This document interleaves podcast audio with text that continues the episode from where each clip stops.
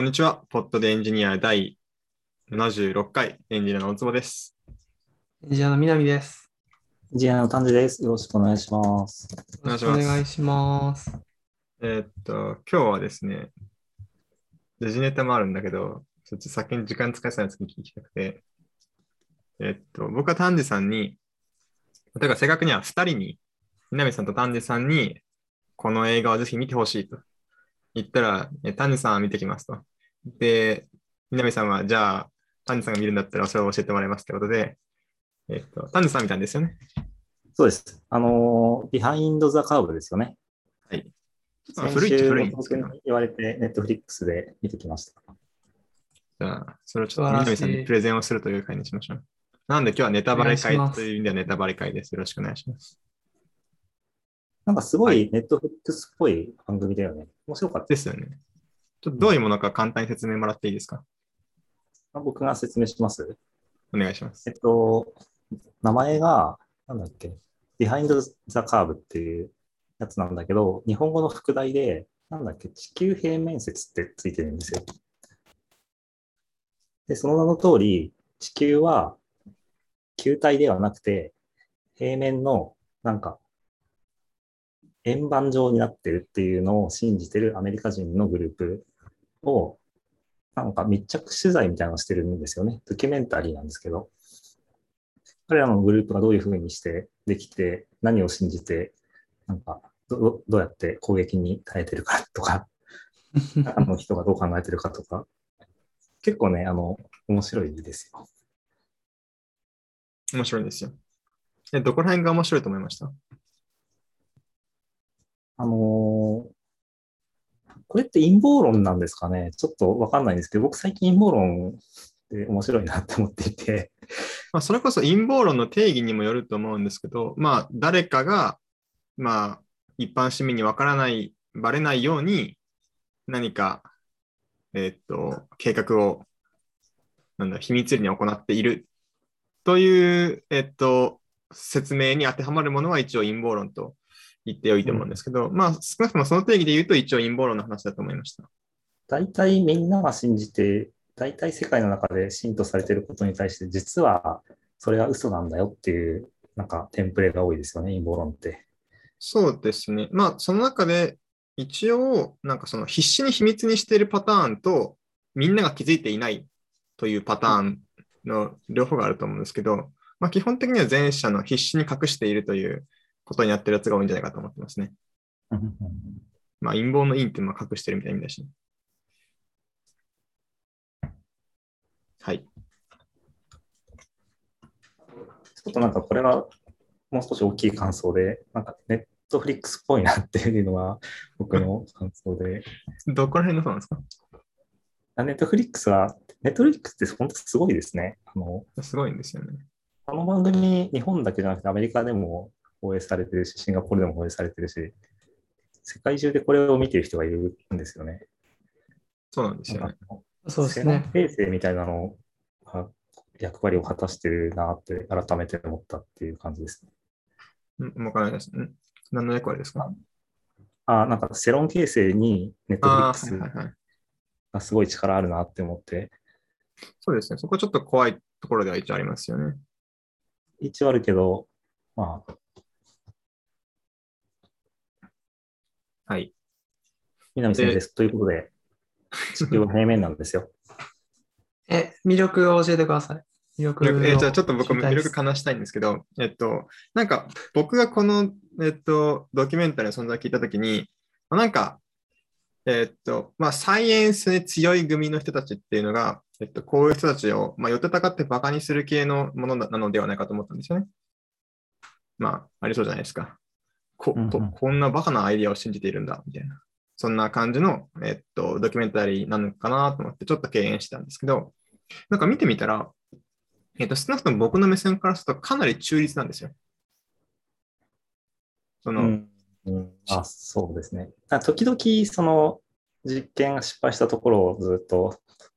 見せるとか、ちょっと悪意、悪意というか、まあ、そこはゼロじゃないですけどね、正直。そこはゼロじゃない。一番最後のシーンとかも、まあちょっと、そこの雰囲気ちょっと残してますけど、まあ、基本的には、その、地球平面説の人はこういうふうに考えている。でこういうふうに考えて行動している。えっと、に対して、えっと、サイエンス側も、えっと、まあ、なんかお互いに完全に、その、まあ、相手の言ってることは間違ってると思ってます。どうしてかというと、という説明を繰り返しているんですけど、そこで、時間の尺としては多分地球平面説の信じてる人の時間の方が長いそうですね。し、なんか、ナレーションとかで、なんか、ちょっとこれ、この話おかしいよね、みたいな感じをするシーンがあんまりないんですよね。まあ、ちょっと3箇所ぐらいあるんですけど、実は。まあ、基本的には、なんか、その立場に立っているっていうのが面白いところだなと僕は思ってますね。でう、んあとは、その地球平面説の人も結構真面目に検証しようとしてるんですよね。例えば、そうですね。面白いところですね。二つ、二つ大きな実験をしていて、一つが、えっと、高性能のジャイロを使ったら、そいつは1時間に15度回るはずなんだろうと。まあ、24時間で360度回るので。で、なんか200万円の高性能ジャイロスコープを、ジャイロスコープっていうのかな？なんか、とりあえず回転を検知できる機械を買ってきて、えっと、まあ、そいつを使ってみたら、うん、15度回ってしまったね、つって。これは何かおかしいに違いないみたいな。ちょそこの解釈にちょっとその疑問はあるわけですけど、なんか、そこで一応回転は検出されたじゃん、じゃあ、みたいな。まあ、一旦置いといて、とりあえずそういう実験をしようとしてると。で、まあでも、これ現実世界においても実際こういうことあると思うんですよね。自分の信じてる仮説というのがあって、で、それに対して実験をしてみたら、それは反証されたんだけれども、確かにその実験に問題があって、本当はあなたの仮説が正しかったってことは現実世界にあるじゃないですか。で、実際、なんか、そのこれまでのサイエンスの歴史においても、あ、これは反証されたと思っていたけど、まあ、後からもう一回違うやり方で実験をしてみたら、それ、その仮説が実際に実証されたみたいなこととかって、まあ、あり得ると思っていて、で、一応、だからそういう立場に立ちたくなる気持ちはすごくわかる。その実験結果が出てきて、それを受け入れることはできないから、違う実験を繰り返す。まあ、これはなんか、なんか AB テスト通るまでやり続けるみたいな感じで意味がないんだけれども、まあそうなってしまう気持ちはわかるし、それを絶対にやっていけない、やってはいけないとも思わないんですよね。まあみたいな、うんとりあえず頑張って実験をしてる。で、もう一個の実験が、えっと、これ結構これクレバーだと思ったのが、えっと、距離ちょっと忘れたんですけど、数キロ離れたところに対して、レーザーを当てるんですね。えっと、まあちょっと数字は実際もっと違うんですけど、例えば、えっと、水面上から1メートル高い場所から4キロ先の的に向かってレーザーを当てます。でそこでちょうど高さ1メートルのところにレーザーを当てますと。そうすると、それぐらいの距離があれば、その4キロの地点の中間地点がそのレーザーを取るとき、そのレーザーは1メートル、1メートルよりも、え少し低い場所を通る必要があるんですね。カーブしてるので。ので、それを検出しようという実験をやっていて、で、これをじ、ままずこの実験が頭いいなと思ったんですよね。なんか、その市販品で買える実験として地球が曲がってるかどうかを簡単に検出できると。で、えっと、これを実験したらうまくいかないんですね。これなんでかってい、うとさすがにその距離があったら、レーザーが簡単に拡散してしまって、その、実際にその1メートルの高さの的に当たってるかで全然わかんないってことになったんですけど、で、ここで次の実験が頭になって思ったんですよね。どうするかというと、えっと、そのレーザーが広がらないことを前提にすると、まあ、どうしてもその距離があったら、その全体が崩れてしまうので、その、1キロ、1キロの、えっ、と、まあ、4キロの地点があって、4キロの距離でそれやるとすると、2キロの地点で、点、えっと、穴を開けた段ボールを置いてきますと。で、さらに、えっと、4キロ地点でも穴の開けた段ボールを置いておきますと。で、その、その両方で、その両方を通るようなレーザーを通して、元の0キロ地点で、どこだったらそのレーザーが見えるかどうかを、その、えーっと、見る高さを変えて検知するということをすれば、レーザーの広がり、レーザーの光が広がってしまうという問題が解決できる。というふうなアプローチを取っていて、実際にこれで地球が、あれ？曲がってるねってことが検出されるというのが、あの、ラストシーンなんですけど、まあ、おそらくそうね。そうそうそう、それはちょっとオチなんですけど、でも結構その実験を思いつく、まあ、そもそもレーザーでやろうというところは、まあ、頭がいいなと思うし、レーザーがすごく拡散してしまうので、なんとかしようと思ったときにそのアプローチを思いつくのも頭がいいなと思って、なんかそのドキュメンタリーのちょっと中間地点ぐらいに来る来るところで、地球平面説を信じている人を、この社会からなんかリジェクトするようなものがあってはならないと。彼らは信念があって自分の仮説を検証としようとする、実際頭のいい集団であると。で、そういう人たちは、そういう人たちのきちんと、まあ、我らが、まあ、自分たちが正しいと信じるサイエンスの道に、その、呼び込んであげる、受け入れていくっていう姿勢がすごく大事なんだっていう話があって、これはそうだなって思ったんですよね。なんか僕よくツイッターとかで、その、まあ科学的にどうしてもおかしいことを言ってる人に対して、なんか大学の先生がボッコボコにしに行くっていうのを、まあたまに見るわけですけど、まああれ、なんか良くないなと思うんですよね。というのも、なんか平面説をなぜ信じるようになるかというと、ちょっと、その、学校の勉強が分からなくなって、社会からリジェクトされた気持ちになって、何を言っても自分より、まあ、そのサイエンスを勉強してきた人に、間違ってるよって言われてしまうところに、いや、君の信じてるのは正しい。絶対にそうであるあ。あいつらが間違ってるんだって見方をしてくれる人がいるから、みんながそれを信じるんだよという話があって、なんでやっぱりこういろんな人をこの受け入れていく気持ちっていうのはすごく大事なんだよなという学びが得られるという良いドキュメンタリーだというのが僕の売りポイントです。ありがとうございます。なんか、ウィキペディアを見ていて、あその、えっと、Behind the Curve の、はいやっぱりなんか、えっと、Throughout the film, Flat Earth Doctors discussed the experimental approach to providing the theory っていう文が僕は結構いいなと思いながら、まあ、さっきの話を聞いていたんですけど、なんかこの、ちゃんと、あ、ごめんなさい。まあ、ちゃんと実験をして、なんか実際、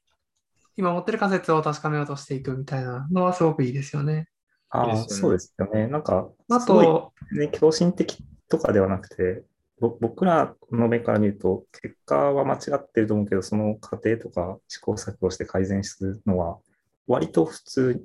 あ割と普通っていうか、なんか、結構クリエイティブな集団だなっていうのは。うんうんうん、そうです。あと、なんか、基本的にその物理現象とかって、その、なんか、どういうセットアップでどういう実験をしてどういう結果が出たっていうところは信じるべきだけど、それの解釈って、まあ、なんですかね、その、すごい絶対正しいみたいなものはあんまりないというか、大体、例えば F イコール MA みたいな関係とかも、それがあったらいろんな現象を説明できるっていうだけで、別にそれが正しいとは、なんだろう、誰かが保証してくれてるわけではなかったりするので、なんか仮説を持って実験をして、実際そこの仮説でこれが説明できるかどうか見ていくっていうのはすごい、なんかいいアプローチだなっていうふうに思いますね。実際そういうふうに発展してきてるはずなので。あとはあれですよね、自分で確かめ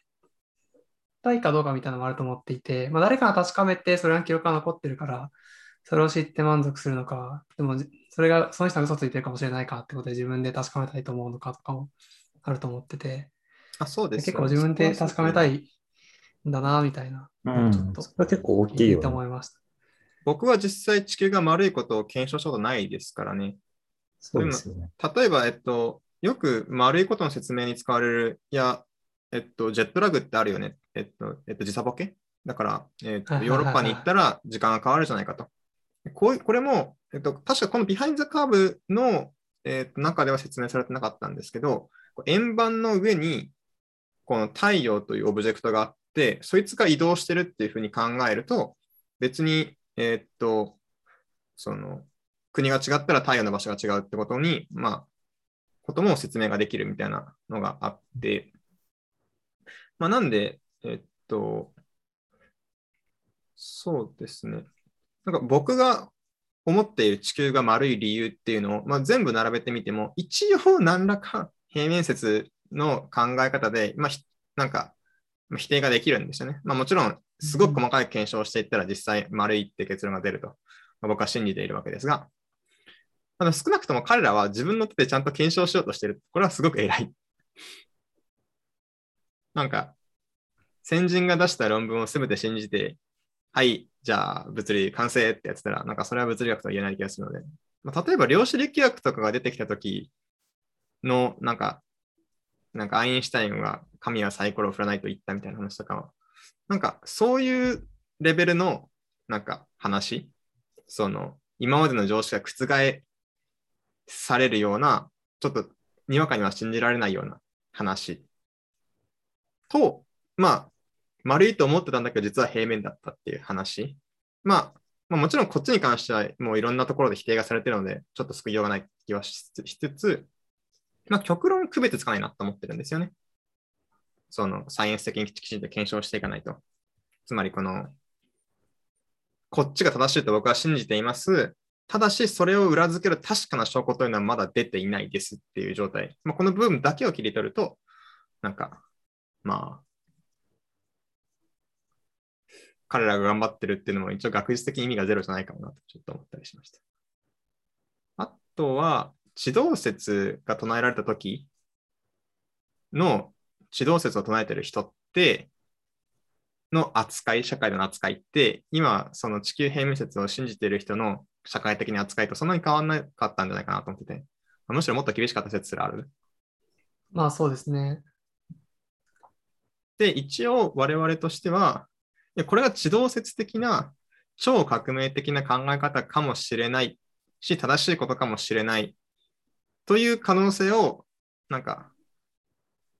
完全に放棄はしてしてはいけないんだろうなと思っています。まあ、なんか、いろんな観測事実を一番なんかシンプルな形で説明をできているっていう話だと思うから、なんか別に、なんだろう、それがイコール感染100%みたいな話にはならないのかなと思いますけどね。いや、なんかその個別の事象に対して、なんか、まあ、いや、例えばその天動説、指導説とかもそうで、なんかその時の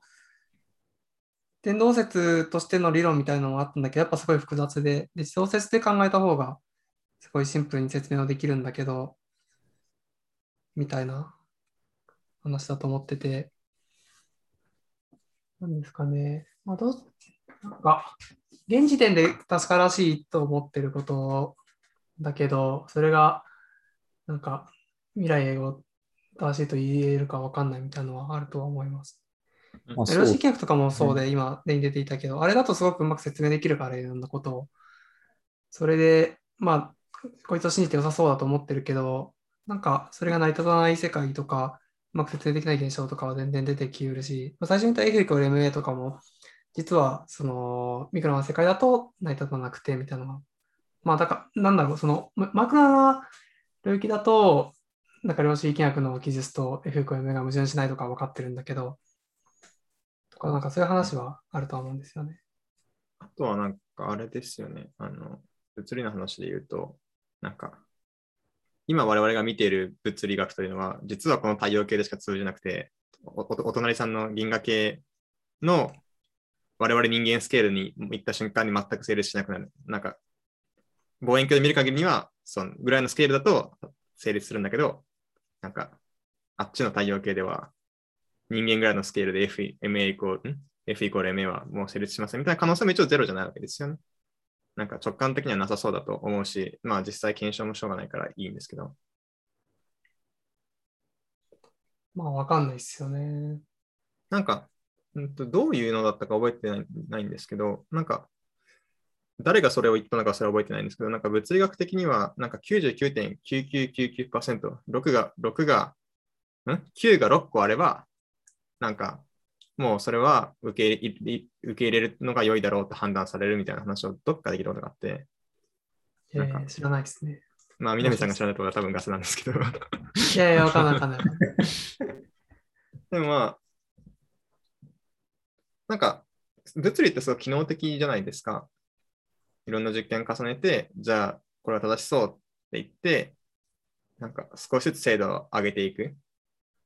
ていうステップが物理っぽいなって僕は思ってて。なんかよく、なんか高校生、大学進むぐらいのタイミングで、でなんか数学は厳密だけど物理は厳密じゃないって思う瞬間ってあるじゃないですか。なんかすごい禁じするな、みたいな。はいはいはいはい。例えば僕がそれ一番思ったのはあれですね。あの、振り子あの、がすごく振れ幅が短い時には、なんか、なんだっけ、L 分の G に禁じできるみたいなやつあるじゃないですか。え、そのサインはいいのみたいな、なんか、ことを、まあ、思うじゃないですか。なんか、と僕は、まあ、高校生から大学生ぐらいの時に思っていて、で、多分大学2年生かなんかの時に、あいや、あの、それでいいんですよと。物理は良い近似を探す学問だからそれでいいんですって、あの、うんそのむしろ厳密さじゃなくって、例えば、この坂というのは、いや、アスファルトのところを見るとギザギザしてるよっていうところじゃなくって、その、こういう目線で見ると、これは一直線にどんどんどんどん、この角度で登っていってる坂だねということが知れたのが物理学。なので、良い近似が探せればそれで良いんですって、なんかどっかの物理の先生に言われて、なるほどってすごいちょっと思った記憶があるんですよね。いや、面白い説明です。なんか、立場の違いで面白いですね。そう、なんか、ぶ物理がごまかしてる部分があると僕は思ってたんだけど、いや、むしろそれが目的と捉えてもいいんだっていう話を聞いたときに、なるほどって。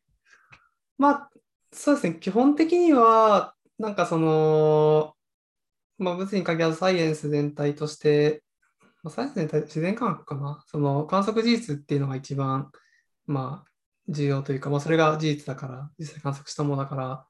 まあ、そこから、その、どういう法則が成り立つかを考えて見つけるっていうのが一つと、まあ、そこから逆に、こういう面白いことが起こりそうみたいなのが、まあ、予想できて、で、実際それがまあ、現実世界の活動にも役立つっていうのがあって、でそういうエンジニアリング的な側面で言うと、結局、その、まあ、実用的であれさえはいいから、まあ、少しの範囲で禁じできる、の範囲で成り立つ禁じがあるんだったら、それ使う方が絶対にいいしとか、まあ、そういうのはありますよね。うんうんうん。最初の話で言うと。あともう一つ思ってるのは、結構その平行状態をまず作って、その平行状態からのちょっとずれた部分っていうのを扱うっていうのは結構よくあって、まあそれは扱いやすいからっていうのは僕は一番の理由だなと思ってるんですけど、ちょっとそれそうすると基本的にねあ、なんか最初のその振り子の例とかって、一番安定してる状態っていうのは揺れてない状態で、でそこから少しだけずれてる時っていうのが、あ。まあなんか微小な変化で、でそうすると、なんか、その、まあ、微分した時の一時項みたいなのしか最終的に聞いてこないから、その、なんだろまあ、性質が見やすいる。、まあまあ、なんか使いやすいみたい使 いやすい。はい。な。で結局、ある平行状態から少しずらした位置って、まあなんか、その、まあ X でテーラ展開みたいなことをバーってすると、なんか、すごい工事の項までとかいっぱいあるんだけど、結局少ししかずらしないとしたら、一時の項しかほぼ聞いてこないから、そうすると、その、まあ、X に比例するようなものしか考えなくても、大体ちゃんと近い値になるんですよね。なるほど。でまあ、そういうのを扱うとすごい扱いやすいから、まあ、結構定番じゃ定番で、なんかその振り子に限らずいろんな釣り現象とかでも、とりあえず一時の成分だけ考えて、なんかゴニョゴニョやるとかは結構よくあるので、なるほど。その平行って言語が全く自分の中自分の中になかったので面白いですね。そうですね。っていうのがあるのかなとか思いました。なるほど。あと、なんか、はい。まあ、実用性って意味だとごめんなさい、何度も言っちゃったあれだけど、なんかうまく現実のものを説明できればいいんだろうなとは思いますね。うんうんうんうん。うん。あ、そうですよね。なんか新しい理論を作っていくっていう過程自体はすごく面白そうだなって思いました。うん少しずつ修正して修正して、いつの間にかすごく面白い理論ができたらいいな。あとは、あ、そう、ビハインドカーブの中の話で言うと、陰謀論を信じている人の中で陰謀論が発生するってシーンがあるんですよ。つまりこのフラットアーサーというその地球平面説を信じている人の中の特定の人が実は CIA の人間だって疑われるっていうやつがあって、でもこれはもうそうではないということは悪魔の証明で証明できないからなつって一体どうしたらいいんだろうそのそこで、はい、どうぞどうぞ。なんかそこで、その、でも、同じように自分たちがサイエンティストは我々は欺いてると思ってるんだけど、そうじゃないことは彼らは証明できないということもわかるんだけど、でもその違いは何なんだろうねって、そのフラットアーサーが言うシーンがあって、このそこに行くんだやっぱりって、ちょっと面白かったです。なんか中の人のセリフちょっと覚えていて、結局、なんかいろんなものを疑い出したときに、最終的に信じられるのは何ですかって聞かれたときに、私自身しかないねっていう答えがあったような気がするんですよね。で、なんかその立場は結構辛そうだなっていうのが僕のなんか感想でしたね。本当そうですよね。実際なんかサイエンスも何も権威を信じずにサイエンスやるのももう不可能だと思ってるんですよね。そそそうなんですよね。その、さっきの自分で検証してみたいかどうかみたいなのとも関係あるけど、割となんか僕らとか学問を正しいって思ってから、数学の証明とかって正しいことを知ってるつもりで証明するじゃないですか。そうですねんあれはなんか、証明が正しかったから、正しいって知るんじゃなくて、なんか、正しいと思い込んでそれは後を追ってるみたいな感じだから、その女性みたいに全部ゼロから自分が見たものしか信じなくて、全部組み立てないといけないとしたら辛いなっていう。うんそそのいや実女性というのは験するのにそも、あ、ごめんなさい。その映画に登場する特定の女性の話ですよね。なんか、この女性一般がそうであるように一緒に聞こえたので、なんか、ああ、ごめんなさい。えっと、その、ビハインド・ザ・カーブの中でのセリフの人ですね。はい。はい訂正してはいや、そう、実験をするのにも道具を使うんで、その道具をじゃあ信じられるかみたいなところにどんどんなっていくのは難しいですよね。そうですよね。とか、特にコロナワクチンとかの話であるのは、なんか、厚生労働省の数字を見るとそれは違うよって言ったら、いやその厚生労働省の数字が信じられないって言ったら、確かにそこは何もできないので、確かに俺は厚生労働省は嘘をついてないと思ってるし、そこでもう何も言えなくなります。えそれ疑ったらね、にそのろ論理的にし厚生労働省だから信じられる論理的な説明ってないので。大学の先生だから信じるっていうのは別にその論理的な根拠はないので、うん。なんか、本当にやろうと思ったら、人類の歴史の中で培ってきたいろんな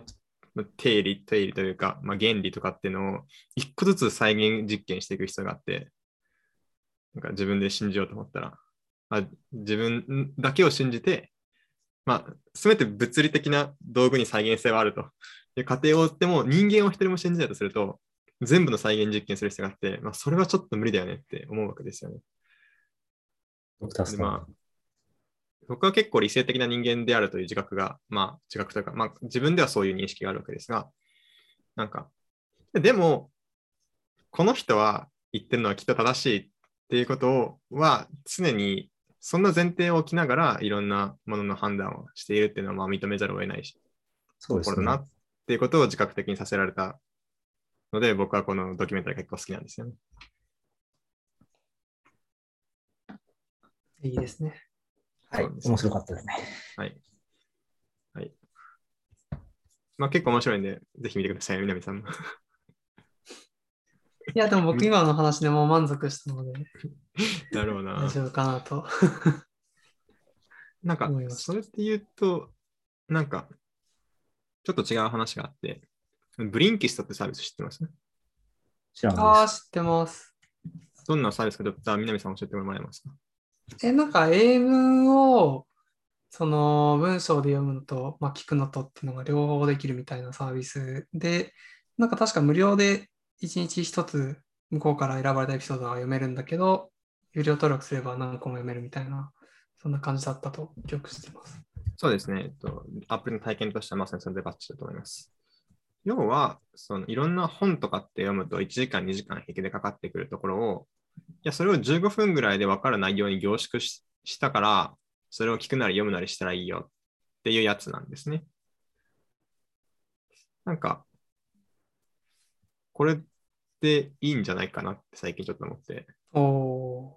なんか、やっぱ南さんも今、僕から15分、20分ぐらいで、わーっと、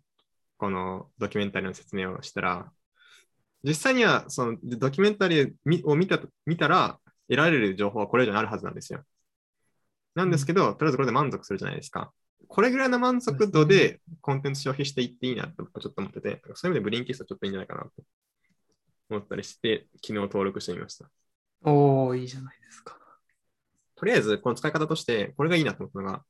1日1個無料で聞けるんで、これを寝ながら聞くと、なんか英語がわーっと聞こえてきて眠くなるから寝れるっていうすごい。メソッドがいいですよ。いいメソッドですね。ですよね。あ、で、ちょっと調べて、これコピーライト気になったんですよね。これどうやってんだろうと。思ったら、ちょっといまいちわかんなかったんですよ。ブリンキストに関しては。どうやら、なんか僕の読み取った感じでは、いや、これは、その本を、いその、ブリンキストの会社の社員、まあ、エディターが理解して、彼らのオリジナルのコンテンツを作っているので、著作権は関係ありませんという立場を取っている様子。なるほど、なるほど。あー面白いですね。そう。いけるんだ、それって思って。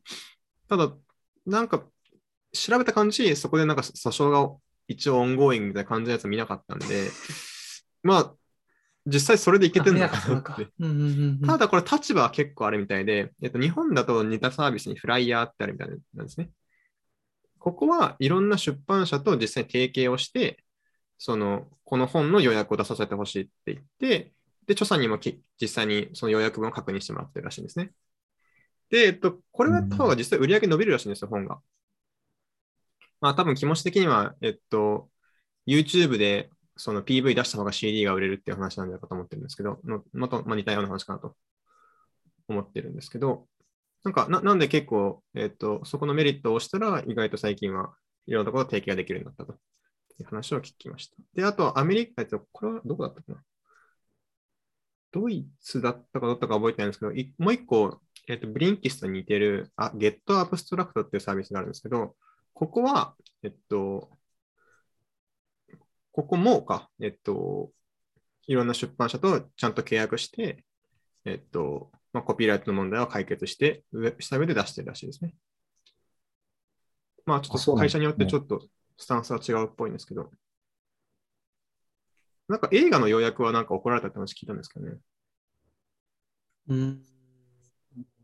なんか、パッと見本の要約テ、テキストも提供してくれるんですよね、これって。そうですね。テキスト載ってますね。形が似てるから、よりちょっとグレーな感じを受けるけどね。そうですよね。ただまあ、僕が今回のポッドキャストを作ったことで、 Behind the Curve に怒られる気あんましないんですよね。そうですね、人が喋った感、まあ、中身も言ってますけどね。うんうん。まあでも、主として、そのコピペ文がそんななかったら、実際にいいのかもしれないですよね。わからんけど。うん。なんかソースコードとかだと、その一応一から書く分には大丈夫とかはありますよね。なんかあ、なんかあったの。そのアイデアには著作権はないから、まあ、あと、昔よく、昔っていうか今もかもしれないけど、よくやられたのは、クリーンルーム開発とか言って、コード読まずに、振る舞いだけ見て、なんか一から自分たちで書くとか、やったりはしていて、なんか原的にはコピーしてこなければ大丈夫なんだなって感じだけど、ちょっと書籍とかでどうかはわかんないですね。ですね。なんか若若干違う話ですけど、なんか昔、自負形式の著作権で使えなかったのとかって、コンプレクションのアルゴリズムには著作権は認められたんでしたっけ？あ、そうなんですか？最初あ、いや、なんか、画像形式でずずっと使え、著作権で使えなかったですよね。なんか自負かなんかが。アルゴリズムに著作権があるって話があった気がするんですよね。あ、本当？なんか、著作特ないっ特許なていうのがんか？特許かもしれなかった。まあ、特許はあるかもしれない。あ、特許か。特許はむしろ全然ありそうだと思います。ちょっと詳しくないから分からんけど。なんか、ジフ特許、日本でも期限切れにっていう IT メディアニュースの記事が今調べたらヒットしました。ですね。特許で言うと、ゲームのローディング中にミニゲームをやるっていうのが特許だったから、みんなができできなかったって話があった気がしますね。うーん。そんなのはい。とか言ってるうちに、ゲームのローディング時間は SSD ですごく短縮されちゃった。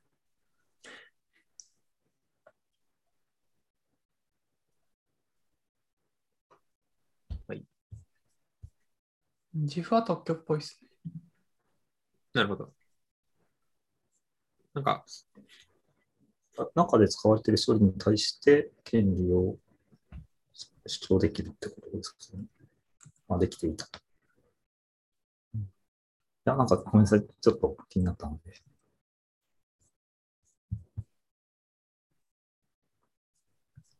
なんか最近、あの、なんだっけ、利己的な遺伝子っていう本あるじゃないですか。あれを最近ちょっと読み直したな読み直したんですけど、なんか1週目の時はあんま思わなかったんですけど、2週目読み始めたら、なんか、書いてる内容の半分ぐらい、なんか、その作者が不毛だと思っている無意味な反論への反論がなんなな なんですよね。なんか。からその、いや、いらねえよ、そこって思う部分めちゃめちゃ多くて。ちなみにこの利己的なというのは、その、その、生物は利己的に進化していくのしていくのが正しいと勝手に思ってる人がいるが、そんなことそんな意味ではないみたいなことがずらーっと書いてあって、それはもう読めばわかるからいいよみたいな思うことがあって、だから本って、なんか、実際なんか、その本を理解したと言える分量って、なんかその本のテキスト量よりは全然少ないなと思うんですよね。なんか、と思っていろんな本読んだら、マジで予防線として書いてある文章めちゃめちゃ多いんですよね。なんか輪輪読会とかすると、なんかこの、一章の内容を、なんかドキュメントでまとめたら、1ページに収まりましたとか全然あるじゃないですか。なんか、要は、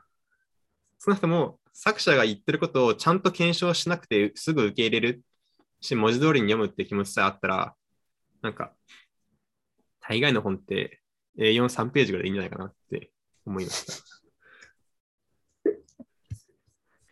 まああと、具体例とかもありますよね。ケーススタディとかで結構まあ確かに具体例とかは確かに。ててみたいな。それはでも理解の助けにはすごいなるなと思うので。なんか技術書は要約しづらいなっては思ってるけどな。まあー技術書とかあるかもしれないですね、確かに。結構物によると思いますし、それこそあのフィクションを要約されたらマジたまったもんじゃないけど、あらすじを。桃太郎は鬼を倒しました、終わりとか言われたら、まずちょちょっと待って。言ってることは全部伝わってるからね。そうそうそうそうそう。ディテールを楽しんでるのに、そこが全部消えてるから。そうそう。だからまあ全然場合によるっていう、まあなんか身も蓋のない結論にもなる気がするけど。まあ、ちょっとブリンキッシュ使ってみようかなと思いました。はい。まあ、そんなもんすかね。アップルの発表とかあったけど、まあなかったようなもんなんで、あの発表は。そうなんですか？僕、大坪君に説明してもらえるのかなと思って今日ウキウキしてきたんですけど。ということでまとめると、iPad mini っていうやつ、新しいのは出たけど、あとは特に CPU がちょっと良くなったみたいなのが変わっただけです。未だライトニング。あ今のライトニング、そう。はい。そうですね。はい。なんで、で第ありがとうございます76回、ポッドでエンジニアでした。ありがとうございました。ありがとうーありがとうございましした。